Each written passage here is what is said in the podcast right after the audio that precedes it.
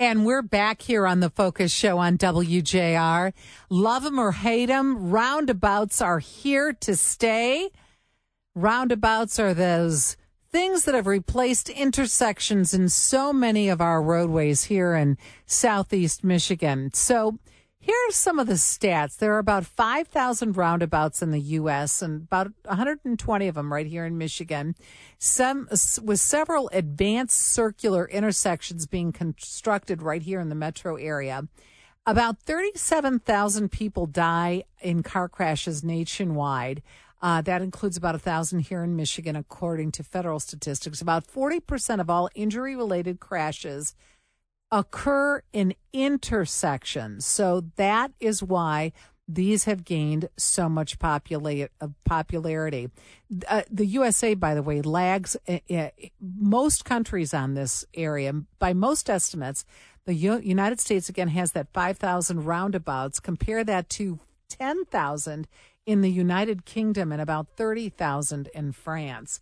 So are they safer or do they just annoy people? And why are we having, why are so many people still having trouble understanding how to navigate a roundabout? We thought we'd bring somebody in to chat a little bit about this. Gary Piotrowicz is the deputy managing director with county and county highway engineer with the road commission for Oakland County. Hi, Gary. Glad you could join us today. Good afternoon, Marie. Did you drive Thanks through? for having me. Did you drive through any roundabouts getting to uh, to work today? I did not today. No. We look, we look forward to going through any time we can, though. So you know, eh, eh, being that you're with the road commission of for Oakland County, you have probably gotten an earful on this topic. Uh, so I'd love to know how we're coming along on this battle of the roundabout and whether or not people are navigating navigating them properly or whether they're not. So, are we getting more used to them here in Southeast Michigan?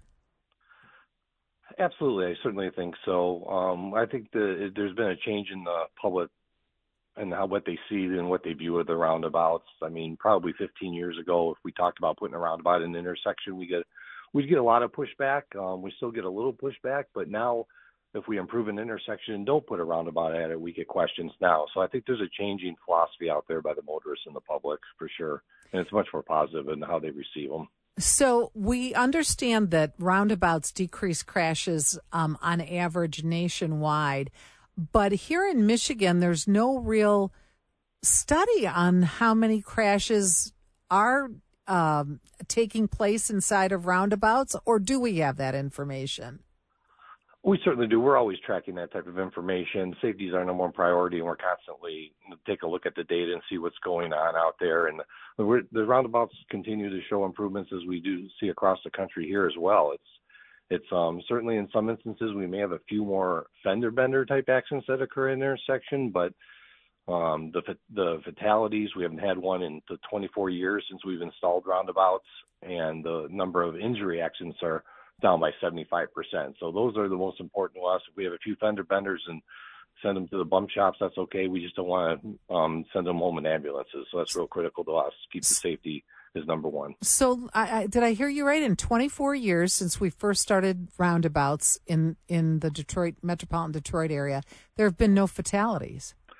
On our roundabouts, I can't speak to others, but certainly not on ours. Oh, how interesting. So tell us what is the what's the biggest issue that people have when they get to the roundabout? What is the thing that makes them either hesitate or are nervous about going through them? What's the one thing that you keep hearing about? I, I think they're, they're, they're just not sure which lane to be in at times. I think that um, they need to prepare when they enter the roundabout of where they want to go.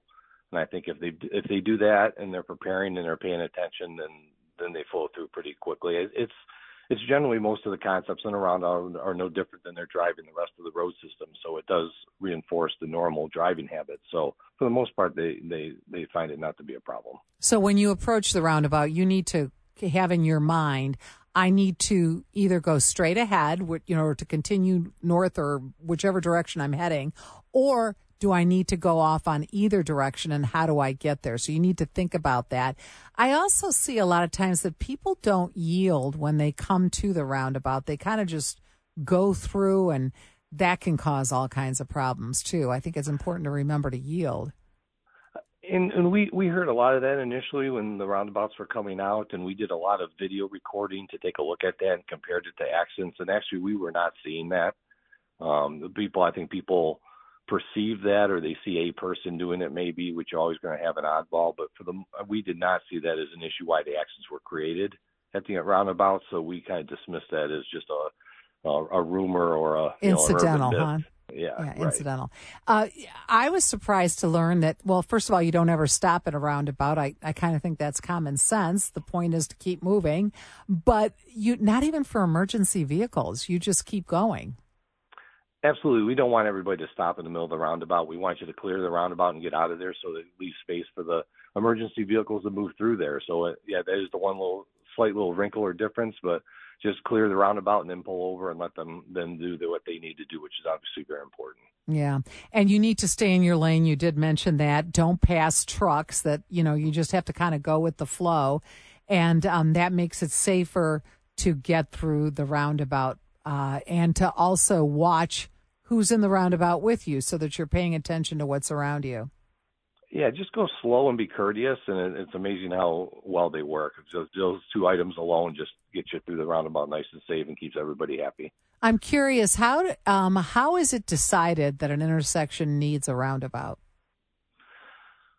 Anytime we see that there's a an um, we're having problems at an intersection, we do an interve- intersection control evaluation where we take a look at a lot of the data, the accidents, the volumes, the type of geometrics, what's around, what the growth rates are going to be in the area and we take a look at our options. A roundabout is one tool in our toolbox, and if it matches up with the, the issues at the intersection that are appropriate, then that's when we head towards a roundabout. Are these intersections that traditionally have a lot of accidents in them?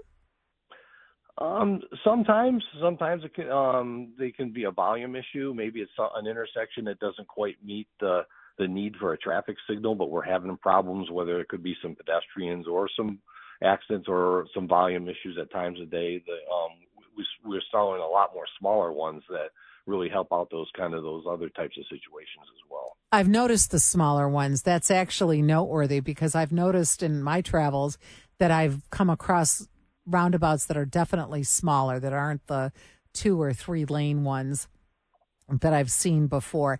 You brought up the issue of pedestrians. Um, what? How do they factor into a roundabout? Well, they're certainly considered like at all intersections. Um, they're considered a user that has to be um, addressed as well. And and again, we we feel they're uh, nice at roundabouts because they only have to cross one lane or two lanes at a time from one direction. It's a very simple type of crossing. So we we certainly are we properly sign for them, and in conditions where maybe we have a lot of volume, we um, even put some traffic signal type that we call HAWKs in to help them get across as well. But they're always considered as part of the design to make sure they're safe as well. Yeah, for sure, and I'm and I bet that's a, a, a really big factor. Are there any new ones going in that people should know about? Yeah, we've uh, we have 40 now that we've installed since 1999. Our next one, our 41st, will be up in Orion Township at, um, at Orion, Conklin, Stoney Creek roads, and then our 42nd will be next year at um, Baldwin and Clarkston.